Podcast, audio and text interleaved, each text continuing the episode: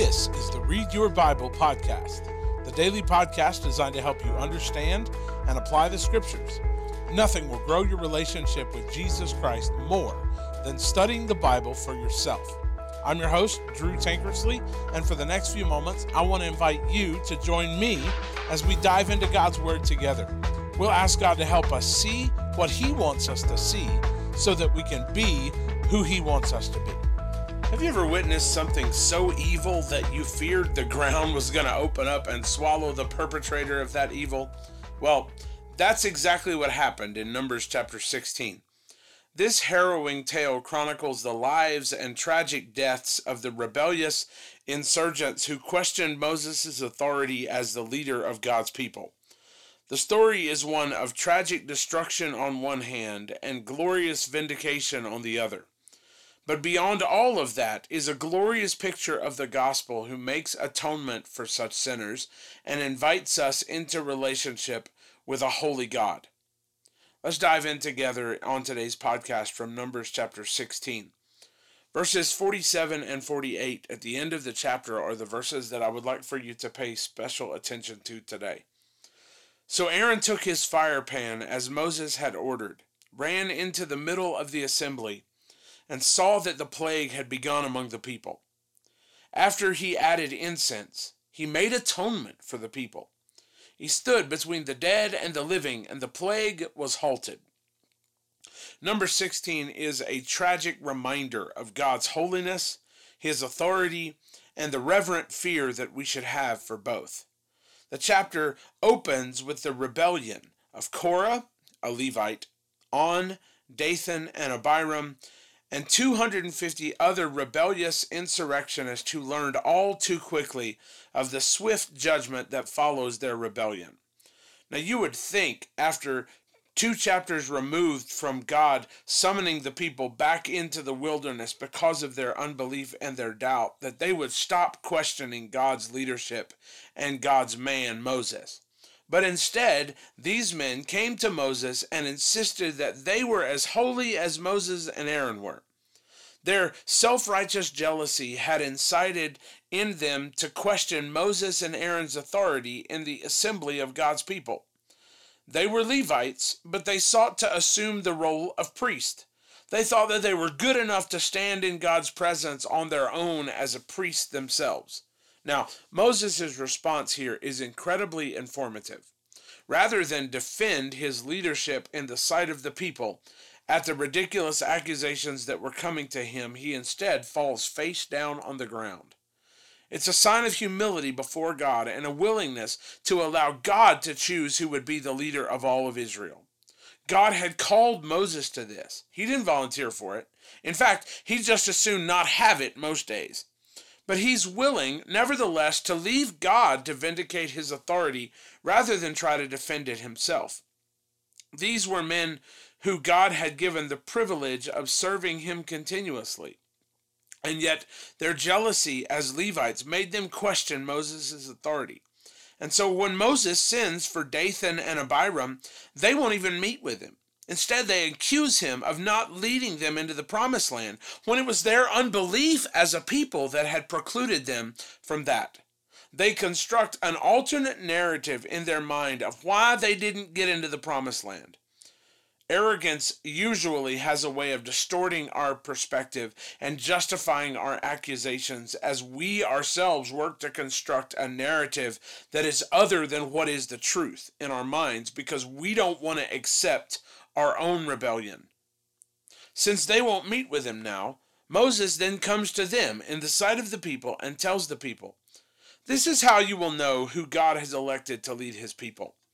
If these men die of natural causes, you'll know that God is good with them becoming the leaders. But if something random happens, like the ground opening up and swallowing them, you'll know that they have rebelled against the Lord. Now, Moses can barely even get these words out of his mouth, and the ground is already opening up. Can you imagine the spectacle? Just imagine the look on these people's faces as they watched with horror the vindication of God's man and the judgment of these rebels. Quite miraculously, God swallows them up in judgment, and the fire of God's holiness consumes the arrogance of the 250 who raise up their face in accusation against Moses and Aaron. Now, you would think, after all of this, that the people would have no further accusations for Moses. But instead, the very next day, the people show up and blame Aaron and Moses for God's judgment on the 250 priests. They assemble against Moses and Aaron, and these two beleaguered leaders flee toward the tent of meeting. As the people are chasing after them in this moment, instantly the cloud of God's glory covers them as they hid in the tent. I can picture thousands of men standing there ready to kill Moses and Aaron, and they run to the only place they can go the tabernacle. The cloud has covered them there. Now what? God is so incensed at the people's arrogance against Moses and Aaron that he intends to destroy them all. But once again, it was the prayers of Moses that saved the people from certain destruction. And as the plague breaks out on the people and people begin to die, the high priest, Aaron, the one whose authority they had questioned, is ordered by Moses to stand among the people. He leaves the presence of God in the tent of meeting with the glory of God and goes out among the people who are ready to kill him, and yet they're dying themselves because of a plague. And he takes the fire pan and with incense stands between the dead and the living and makes atonement for the people, the very ones who questioned his authority in the first place. And the text says that the plague was halted. What an incredible picture of Jesus here. Don't you see it?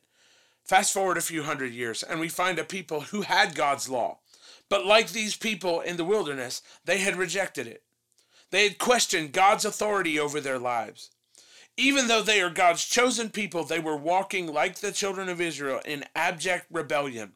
And even though they would feel the weight of God's judgment on them because of their sin through the captivity of Babylon and then Rome, they still live in open rebellion to God's law.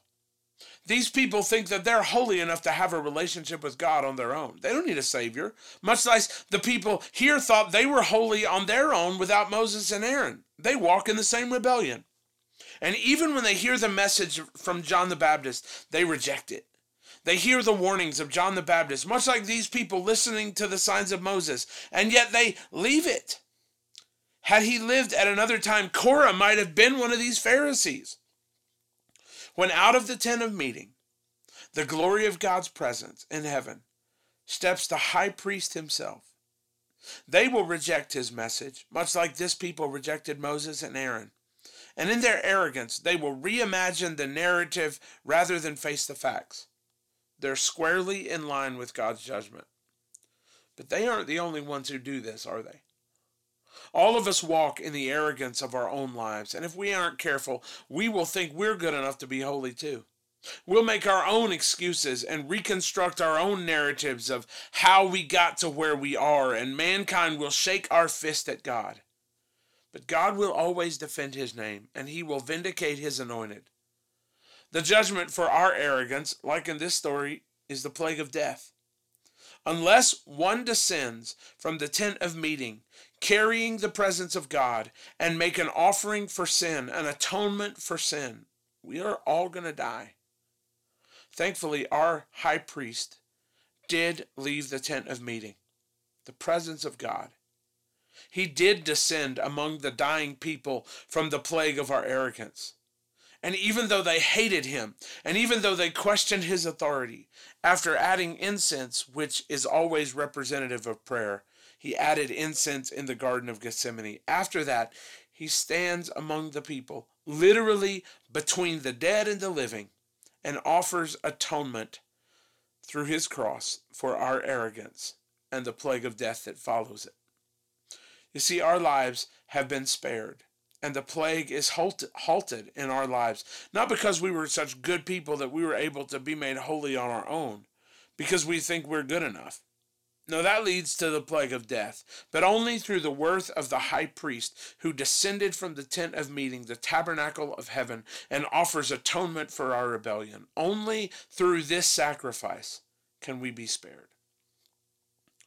So, Jesus, as we consider these things today, thank you for being the merciful high priest who, at the request of the Father, like Moses, whose authority had been questioned, descends from the tent of meeting to offer atonement. Thank you for stepping between the dead and the living. Though we deserve the plague of death, your intercession and your pleading spared our lives. Your atonement and sacrifice forgave our rebellion and saved us from the wrath that we deserved. And all we can say is thank you. We love you and we ask this in your name. Amen. Thanks for joining us today for the Read Your Bible podcast. For show notes to today's episode, please visit readyourbible.info. While you're there, you can listen to past episodes as well as access a host of additional resources designed to help you grow in your faith.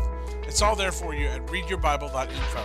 That's readyourbible.info. For more information about South Seminole Baptist Church, just go to southseminole.com. Join us again tomorrow as together we help you learn to read your Bible.